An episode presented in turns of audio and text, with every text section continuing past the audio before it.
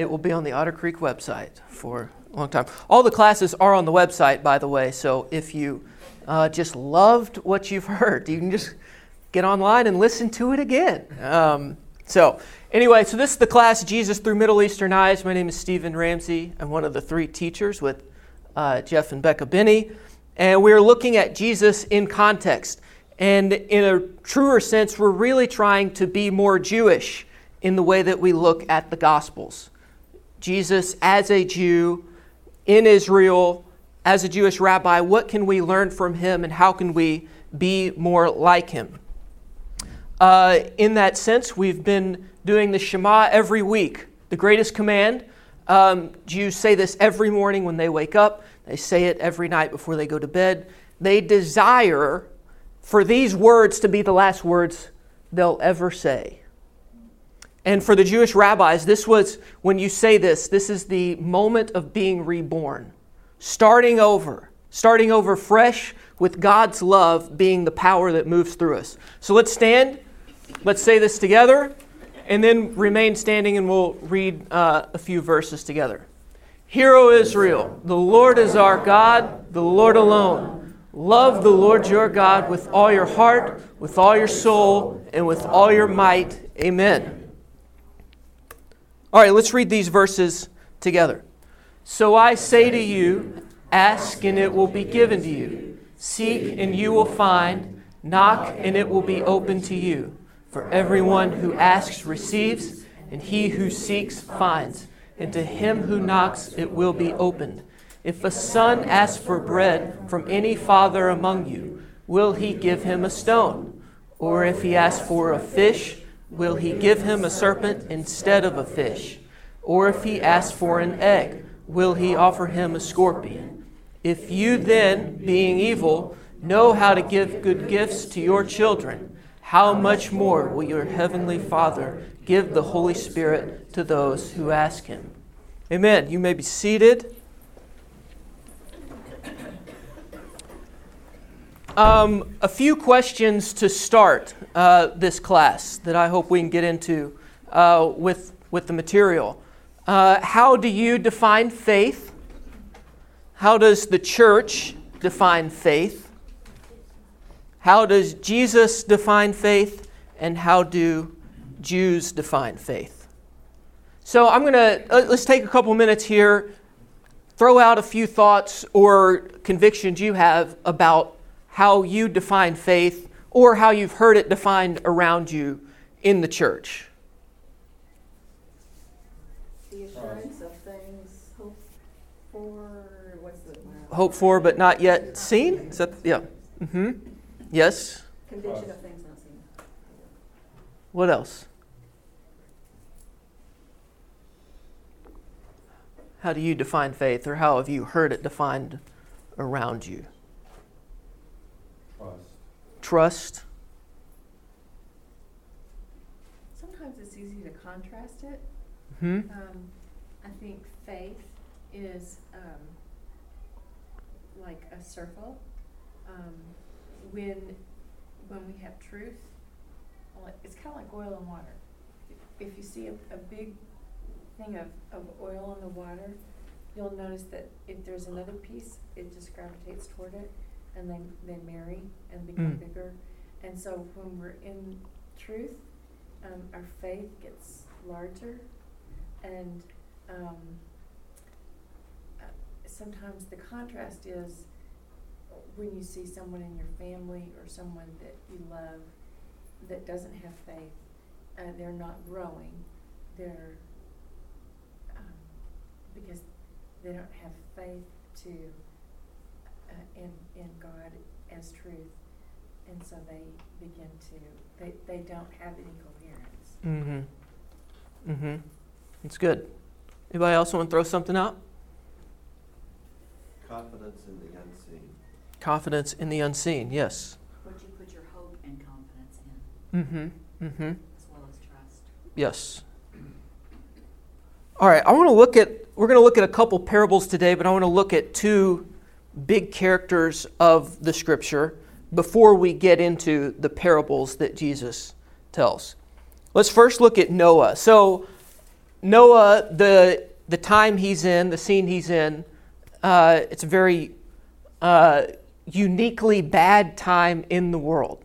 Man's thoughts are continually set on evil. He never, we, we never think about anything good anymore. It's so bad. And God even says, or the scripture says that God regrets that he made man in the first place. So Noah lives in this scene. And Genesis chapter 6, verse 9 says that Noah was a righteous man, blameless in his age. Noah walked with God. This is a obviously a very powerful compliment to anyone. This is this kind of compliment though is reserved only for Noah. No one else in the Torah uh, gets this kind of compliment. Moses, Isaac, Joshua, and so on. It's only said about Noah. And so God comes to Noah and says, I'm done with this world. I've had it. I, this is basically what I did with the frozen heat up Chinese meal I bought for work the other day. It, I heated it up, I ate it. Nope, I'm going down to buy a sandwich. This is terrible, right? So that's a that's basically what God did with the world. So he says, I'm I'm done with this. So here's what's going to happen. I'm going to send a flood down to this earth. You build a boat. He gives them very precise measurements for the boat, gives them precise things to do with different animals to bring onto the boat do these things, and you and your family will live, and you will be on this, on this boat. Well, it says here that in verse 22 Noah did so just as God commanded him, so he did. A unique thing in Hebrew language compared to ours. If we want to emphasize something, we underline it, we italicize it, we bold it, we put it all caps. In the Hebrew language, they repeat it. That's how they're emphasizing something in their writing. So Noah did just what God says. It even says a few verses down after the boat, after he gets all the cargo on, and Noah did so just as the Lord commanded. And then the flood starts. Now, an amazing thing here. So the story of Noah goes from Genesis 6 through 9. Chapter 6 and 7 move really fast. And the whole time, if you notice this, Noah does not say one word the entire time. He's totally silent. God says, I'm tired of the world, I'm going to destroy it. Noah says nothing. I'm, only you and your family will survive. Noah says nothing. The rain starts to come down, the floods start to come up. Noah says nothing the entire time. So the floods are huge uh, Noah is on the boat, chapter 6 through 7, moving very fast through this setup of the background, talking to Noah, building the boat, the flood's coming. And then we come to chapter 8, and the story grinds to a halt. It actually, it's amazing. It's, the narrative slows down a lot. So the, the rains have stopped, the water is just sitting there on the earth, and the flood start, or the water starts to come down. We know the story. Noah sends out a raven, and the raven comes back. He sends out a dove, dove comes back. Sends out a dove, it comes back with an olive branch, and then sends out the dove again and doesn't come back. So he keeps testing to see what's going on out here. There are days in between sending out the birds. And then when the dove doesn't come back, it actually says he can look out there and see that the ground is dry and he stays on the boat. And he waits for God to say, You can come out now. You can, you can come on out. It's good to go. One rabbi's interpretation here of Noah, though, is if I were in that boat, I would have busted out of it and gotten to work. One rabbi's take is actually he's not that fond of the way Noah handles the whole thing. Because when the world is broken and shattered, there's no time to waste. You get out and you go and you do it. Noah stays silent and he stays in the boat and waits for God. Hey, now you can come out. It's good to go. You can already see that it's good to go. Noah actually has a very sad ending to his story, right? We remember that he was he was drunk, he shamed himself and his kids, and he actually doesn't speak until the very end when he pronounces blessings and cursings on his children. So Noah doesn't say anything the entire time until the end. A few chapters later, we come to Abraham, uh, you know, who had many sons. And, uh, you know, right arm, left arm, Abraham, right? Okay, so a few, we're going to fast forward a few chapters ahead to Genesis 18. This is where a lot of stuff happens, and a lot of the stuff in this chapter has implications for the entire Bible. So he's 99 years old and he's just been circumcised. Sheer pain. I mean, utter pain. And it says he's sitting outside his tent in the heat of the day. And it gets hot in Israel. We've talked about this. It's a hot place. He's 99. He's just been circumcised and he's just sitting in the heat of the day. I mean, just, I, I, just, I can't even imagine how horrible he actually feels. And it says that, the, that God visits him here. Now, it gets a little fuzzy here, and there's different rabbinic interpretations of the first few verses of this chapter. But God visits Abraham, and the rabbis say this is a powerful instance of God visiting the sick and the hurting. And then, so there's different ways of reading this, but it looks, it looks like God is here, he's talking with Abraham who's in pain, and then Abraham sees three strangers in the distance. And it's almost as if Abraham goes, God, hold that thought, and he runs to meet three strangers. Now, remember, he's 99. He's just been circumcised, and he runs to meet three strangers. He doesn't even know them. It's actually a very shameful thing to run in this culture, even today. I heard, I heard a story about a guy, an older Jewish man. He was asked if he would ever run, and he said, Never unless my granddaughter was near a scorpion. So even today, uh, adult Jewish men do not run. It's shameful. It happens just a handful of times in the Bible. You may remember when Elijah has the big duel with the prophets of Baal and he runs ahead of chariots. Uh, the more famous one, of course, is when the prodigal son comes back and he's walking through the village. And he, that's a shameful thing to do to come back home. And the father takes the shame on himself by running to meet his son who comes back home.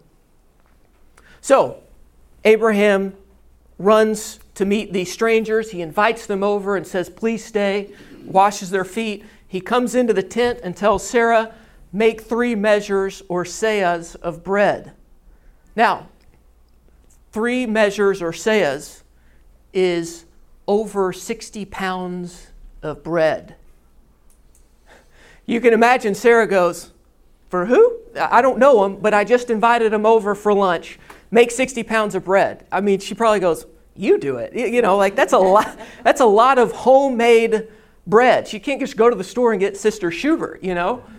Now, a quick sidebar here three measures or seahs of bread. Jesus tells a parable and says, The kingdom of heaven is like leaven, which a woman took and hid in three measures of meal till it was leavened. So, what is Jesus saying here? Partly, he's saying that the kingdom of heaven, when God is near, just like in the story of Abraham and Sarah, when God is near, the kingdom of heaven is like being abundantly generous to three strangers. The kingdom of heaven is like Abraham and Sarah in this story. Okay, so they have the, they're having a conversation with the three strangers. Is God in the tent with them eating? Is God outside the tent? Not really quite sure here. Different ways of reading it. But then the, the scene transitions. So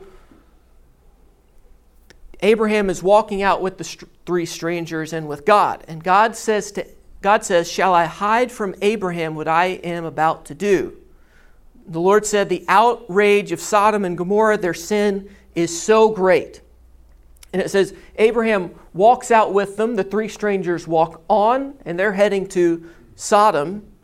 And Abraham stays back with God. And it says he steps forward and says to God, to his face, Will you sweep away the innocent with the guilty? What if I can find 50, what if there are 50 innocent people? Will you save the entire city? And he goes in this passionate speech, culminating with, and again, he says this to God's face Shall the judge of the earth not deal justly? That is a that's unprecedented, a powerful, bold statement to say straight to God's face. Well, of course, they can't find 50. He says, okay, what about 45? Will you save the city if you can find 45 righteous? And he works his way down. Abraham keeps coming back. He's persistent in his effort to try and save this city. In the same way he was generous to three strangers, he's generous to two cities of people that he knows there aren't many righteous in there in the first place. Abraham does. God knows there are no righteous people, and yet he invites Abraham into a conversation about what is going on. So, to compare, well, let me first say this. So, in this conversation, what it looks like is happening is God is teaching Abraham how to be a father of many nations. And Abraham shows kindness and generosity to everyone. And I think the Bible is trying to teach us that to be a father is to teach a child to question, to challenge, to confront, and to dispute. Now, the, the setup is not much different than Noah, right? God tells Noah what's about to happen. Noah says not one word. Whereas Abraham, who is the father of us here, steps up and challenges God. Genesis 6 says Noah walked with God, and then in Genesis 17, uh, God says to Abraham, Walk before me and be blameless. There's a rabbinic parable about this on the maturity and the call of Noah and Abraham. The rabbi says it's like a king with two sons. One is a child and one is an adult. And the king says to the child, Walk with me. And to a son who is an adult, he says, Walk before me. Abraham is the picture of how to be in conversation with God, to live in, live in a dynamic relationship with the Lord. So we come to the parables uh, that we'll look at today. The first one comes from Luke chapter 11.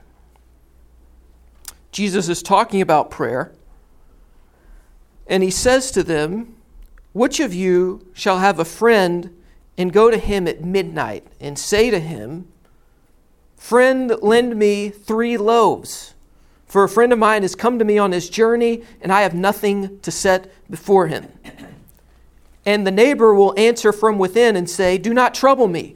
The door is now shut, and my children are with me in, be- in bed. I cannot rise and give to you.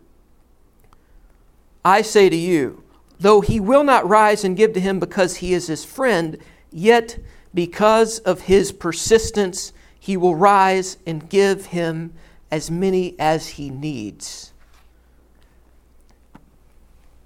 So we saw it from Abraham and Sarah. In this culture, generosity, there is a premium on generosity. It would have shocked listeners that the neighbor who has plenty of bread would, would not have gotten up to give him the bread. And in this culture, the houses are close enough that everybody can hear what this conversation would be like and what is going on. So the listeners of Jesus would have found it shocking and embarrassing that the neighbor wouldn't get up and give him food, not just a little bit, but an abundance of bread and whatever else is in the pantry to feed the guest. Again, this and this man comes to him and he keeps asking, he keeps asking. He keeps asking, his persistence prevails. Not his friendship, his persistence, his continual pleading for help.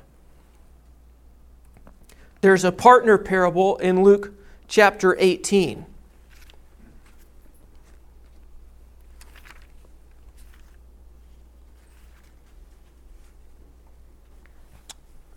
Then Jesus spoke a parable to them that men always ought to pray and not lose heart, saying, There was in a certain city a judge who did not fear God, nor regard man.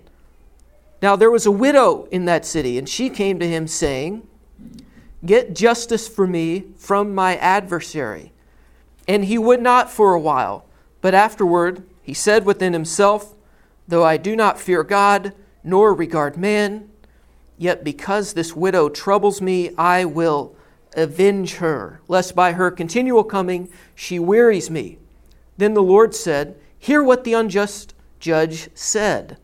And shall God not avenge his own elect who cry out day and night to him, though he bears long with them? I tell you that he will avenge them speedily. Nevertheless, when the Son of Man comes, will he really find faith on the earth? In this scene, we've got a judge who is the exact opposite of what the judges were called to be in the Hebrew Bible. He does not fear God or man, and widows are especially vulnerable in this society, easily neglected. They have widows and orphans were the most vulnerable uh, in that day. She has no power here. She has nothing to go on but her persistence and her tenacity and her boldness to keep coming at the judge. And again, this judge does not care about righteousness, fairness, equality, and justice. And when he says, I will, I will fix this so that she doesn't, um, so that, because she's wearying me, she keeps coming back, the phrase really means that the judge is concerned that this widow is going to come at him and start throwing punches. So, this widow, her bold persistence finally pays off, and the judge somewhat saves his honor by making the situation right.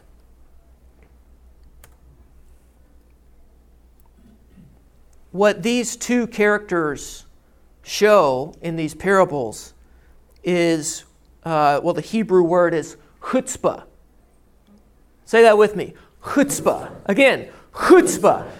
It's headstrong persistence, brazen tenacity, bold determination, raw nerve. Undying, just keeps coming back. Again, in this story, in these two stories, both characters are powerless, but both have chutzpah. And this is how Jesus defines faith. This is a common theme in many stories of the Bible. We saw it in Abraham, right, with Sodom and Gomorrah. Think about Moses with the golden calf. God says, I'm done with this. I'm going to wipe out these people. What does Moses do? He steps up and says, You're not going to do this. You're not going to do this. You're not going to embarrass your own name by wiping these people out. You can blot me out of the book before you destroy them. Think about Elijah, we mentioned in the Baals, running ahead of the chariots. You know, he runs up and down the mountain multiple times in a day. Think about we we talked about with the Syrophoenician woman. You remember this? The Syrophoenician woman says, you know, heal my daughter. She's sick. Again, this is a Gentile. And Jesus or the apostles say, Can we get her to be quiet? Like this is driving us crazy. And Jesus says, uh, You know, yeah, please. And then she keeps coming back and she keeps shouting. She keeps shouting. And Jesus says, Look, you don't feed dog food to children. And she says, Yes, but even the dogs eat the crumbs. And what is Jesus' response? I haven't seen faith, I haven't seen chutzpah like this even among my own people. Her chutzpah saved her. Or think about Jesus teaching at someone's home. The place is packed out, it's crowded, and these guys have a paralyzed friend, and they say, and one of the guys, I guess, has this idea like, hey, we could put him, put him through the roof maybe because we're not going to get him through the crowds.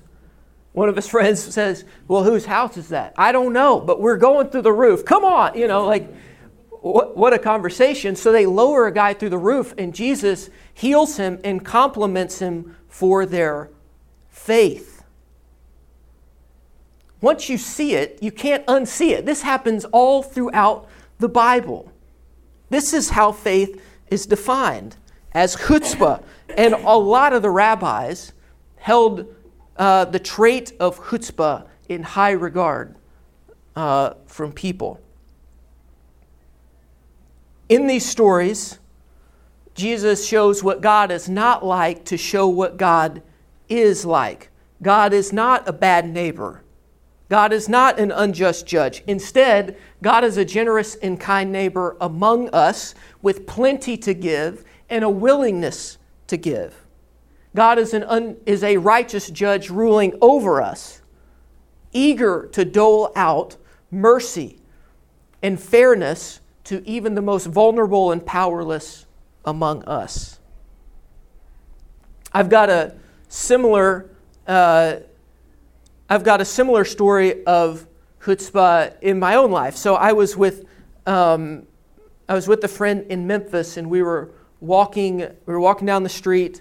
We were not ten feet off of Beale. It was a different street, and we're so we're going to a barbecue restaurant, and this homeless guy steps up to talk to us and kind of points us in the direction of where this restaurant is. So we talked to him, and I said, "Okay, well, thank you, I appreciate that." And he says, "Man, of course, is there anything you can do to help me out? You know, a few bucks would be great." So I, this is literally what happened. I got out my wallet, and like the first dollar bill, it was like a five, and then behind that was a twenty.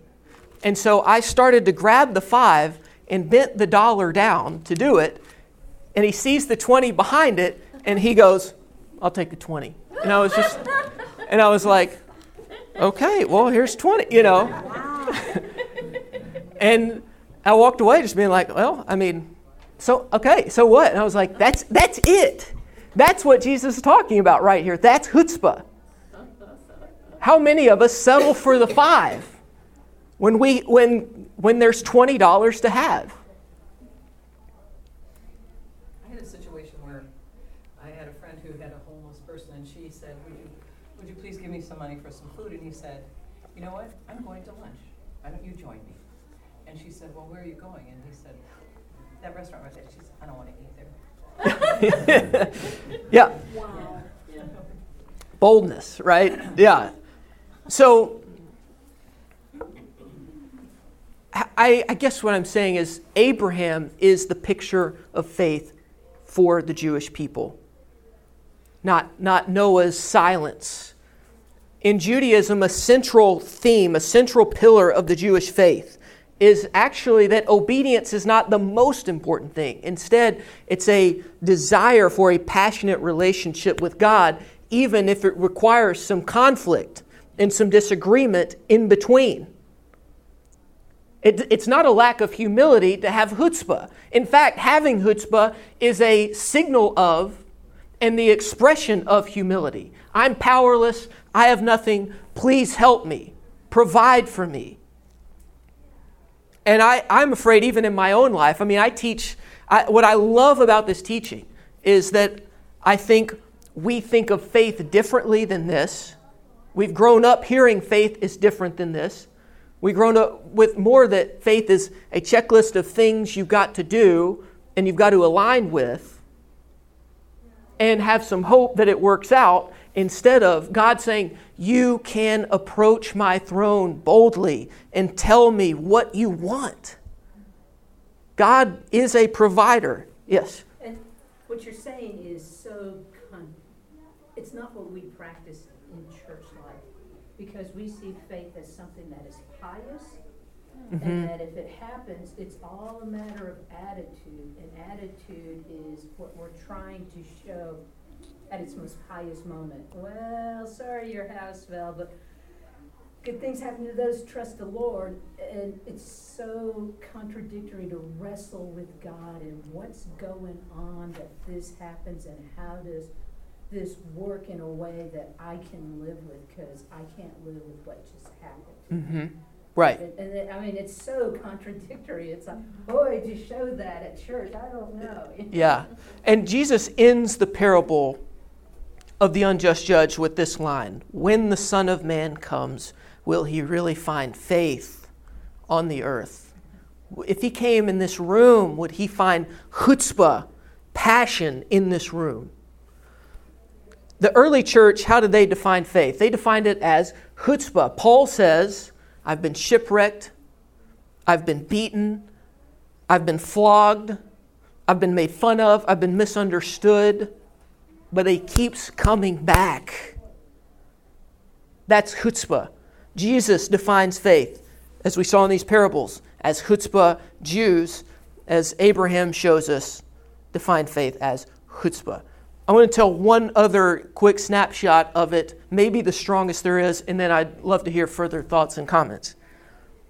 I think the strongest story of chutzpah we have in the Bible is when Jesus, he knows what he came to earth for. He knew ultimately, along the way at least, he figured out, I must die on the cross to save the nation of Israel and all of the Gentiles. He knew he'd have to do that. And yet, we see a story near the end of his life where he's in the garden. And he tells a few of his disciples, Wait here, I'm going to go pray. And what does he do? He says, God, I know what I'm supposed to do, but if there's another way, let's do it. And God says, No. He comes back to the disciples, says, Where is your chutzpah? What are you doing? Wake up. And he goes and prays again with God. Is there another way to do this? God says, No. He goes back to the disciples, Where's your faith? Wake up. And he prays a third time God, is there a different way to do this? Let's not do it this way. And he still hears no. Jesus, I mean, there's not a greater picture of bold tenacity and raw nerve than Jesus praying that prayer at that time. So we can, we can approach God the same way. Abraham got a no. Jesus, in that moment, heard no. But you still persist. You still go back. And you do it with humility. Yes. Help me process a new thought here with this chutzpah thing.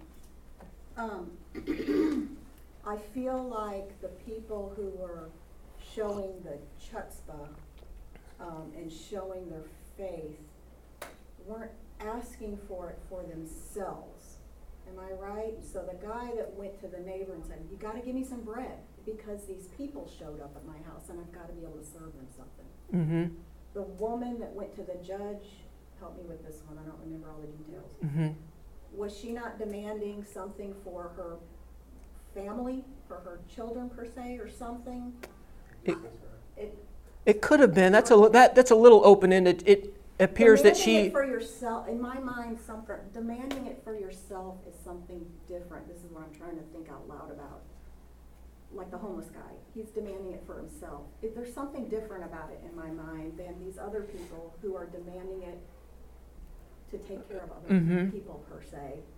Yeah, it's an interesting thought. Well, I, I don't know, because i- i- to the Jews, one of the greatest pictures is Jacob wrestling God. Yes.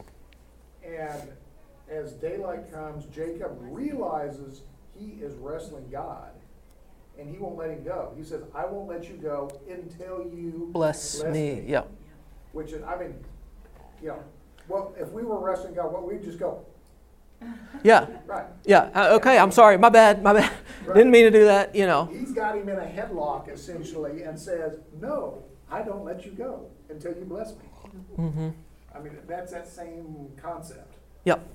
Uh, got you. Help me reconcile this with the parable of counting the cost before you start building a tower, so you're not embarrassed for not finishing your task. Yeah. Uh, that's a good question. I think. Well, there's a lot. I mean, it takes. It's a big cost, right, for Abraham to say, "Save the city if we can find 50." And he says, "Okay, I'm coming back in dust and ashes. Can I speak again? What about 45?" It is, I think the cost is. I mean, chutzpah is a sign of losing yourself, in a sense. It's not. It's not arrogance. It's uh, That's what to- this is God. I need you. I'm powerless. It's not demand, it- I guess because then you get into the whole, uh, demanding from God, that, that's what's that whole prosperity gospel. Mm-hmm. You owe, like kinda you owe me this. Right. I mean, But kind Abraham's of- not saying you owe me. He's just stepping up for towns that he doesn't, people he doesn't That's know. what I'm saying, there's some kind of Mm-hmm. Balance that I'm trying to say. You could take it too far and say, hey, you owe, th- you owe me, th- I demand this, you owe me this. Mm-hmm. That's not it. I, I know that that's not it. I mean, that's chutzpah in my mind, but that's not what he's talking Yeah. about. I think it's just a matter of, again, of, of attitude. You're asking, you're not demanding, but you're asking of your father who gives good gifts to his children. Mm-hmm. And you're asking him again and again, and, and he will, he will answer wha- whatever way he, but the, the key was Jesus, nevertheless, not my will, but thine be done. I mean, it's, there's nothing, it's good to go to God and say, God, this is what I want, this is what I think, this is what I see. Father, help me understand and work your will in my life. Yep. It's- Yep. That's still chutzpah to me, Uh-huh. chutzpah or whatever it is. Chut- Chutzpah. Yeah, it's like you're hawking up a loogie, but you're really saying a word. It's like the Jewish language. Um, think of a, a family example. Um, Randy's dad, Ernie Gill, um, was converted in Chaumont, France, as he was just an Air Force guy. And, um, so when he was sent back, uh, Randy was about four years old when they were sent back to the States and, um, they were stationed on Long Island, New York and there was no church um, any closer than an hour away. So Ernie wrote back to the man that brought him to faith, which was Maurice Hall, and said, um, Dear Maurice, there's no church here, what should I do? And so Ernie um, received a telegram from Maurice and it said, Dear Ernie, start one. The chutzpah about that was that Ernie had no education past high school. He was just an Air Force sergeant, and they literally acted in faith and started a church, and it still exists on Long Island. Mm, that's awesome. Right. It, it- this is what I part partly too. What I'm trying to say about I think this lesson is u- is unique in this way is it's it is something you kind of figure out, but it is more something you try. Right? Like you this afternoon again. and again and again and when the answer's not what you want god can ha- like god can handle it even if we're not right even if our motivation is not pure god can handle it he's a good like he's a good father and a righteous judge you know so i, I hope that in some sense with this that you think okay like this afternoon when i pray i'm going to pray with chutzpah tomorrow, the next day. Like you can do this. And you figure it out mostly by doing more than figuring it out so that you can do. Yes. And just to, to build on, I think what Helen mentioned earlier, what, what you said is that um, often if someone feels called by God to do something, um, it seems as if in our, our culture, they're listening for the voice of God. And the minute something that crops up that's adverse, or a disappointment, or a challenge, oh my goodness, I guess God doesn't want me to do whatever. What your lesson brings into a different thought is, try it again, Yep. do it again, Yep. don't give up. Ask for the 20. The yeah. is faith and truth and righteousness. Don't quit. Mm-hmm. Keep after it. That's what I think. It's like anything with faith, there's, there's balance, but I, I do think it's, it's a, it's an interesting message given often that, you know, we, we interpret adversity as the voice of God saying, pull back and stop. And that's not exactly probably what he meant. Mm-hmm. Mm-hmm. Yep. It is amazing. So when you read like when you read the story of Noah and contrast to Abraham, it, it's it's amazing. We're supposed to be more like Abraham than Noah. God does not desire blind, unquestioning, robotic obedience. He he desires real intimate relationship where he expresses himself, we express ourselves, and through expressing ourselves, we have a vision and a relationship with God that we probably didn't have before. Um, It's, it, it is amazing because once you see this, you can't unsee it. It is a, in a lot of places in the Bible. In the Gospels, you see Jesus never says, You have such great faith because you believe these seven things, or you're right about these three things. He only says, You had the boldness to keep coming, or to fight through the crowds and touch the corner of my cloak, like again and again. Um, Stephen, faith is always attached to action. It's, it's not, you know, I'm gonna pray and pray and pray until this occurs. I'm gonna pray, I and that gets back to the, you know, that balance of that verse where it talks about, you know, the king's count, you know, before you build a building, you know, cause there's a dynamic balance between, where faith and action are always linked, and there's a dynamic balance between planning and faith. mhm. Uh, you know, because if it's a hundred percent planned, you don't need any faith. You know, if it takes twelve block, you know, a thousand blocks to build my wall, and I've got a thousand blocks, I have to build a wall. Right. Uh, whereas, th- there's a, there's a constant balance, and that's what you see throughout the entire New and Old Testament, is this balance of, I have to step out in faith. Mm-hmm. I Mm-hmm. mean, Abraham didn't s- live in Ur and just say, hey, uh, yeah, I have faith you'll take me to the right place and, and live there. He saddled up the donkeys and the camels and off they went. Yep. Yep. Um, all right. Pray with chutzpah this week. Live with chutzpah this week. Thank you, guys. Good plan. Thank you.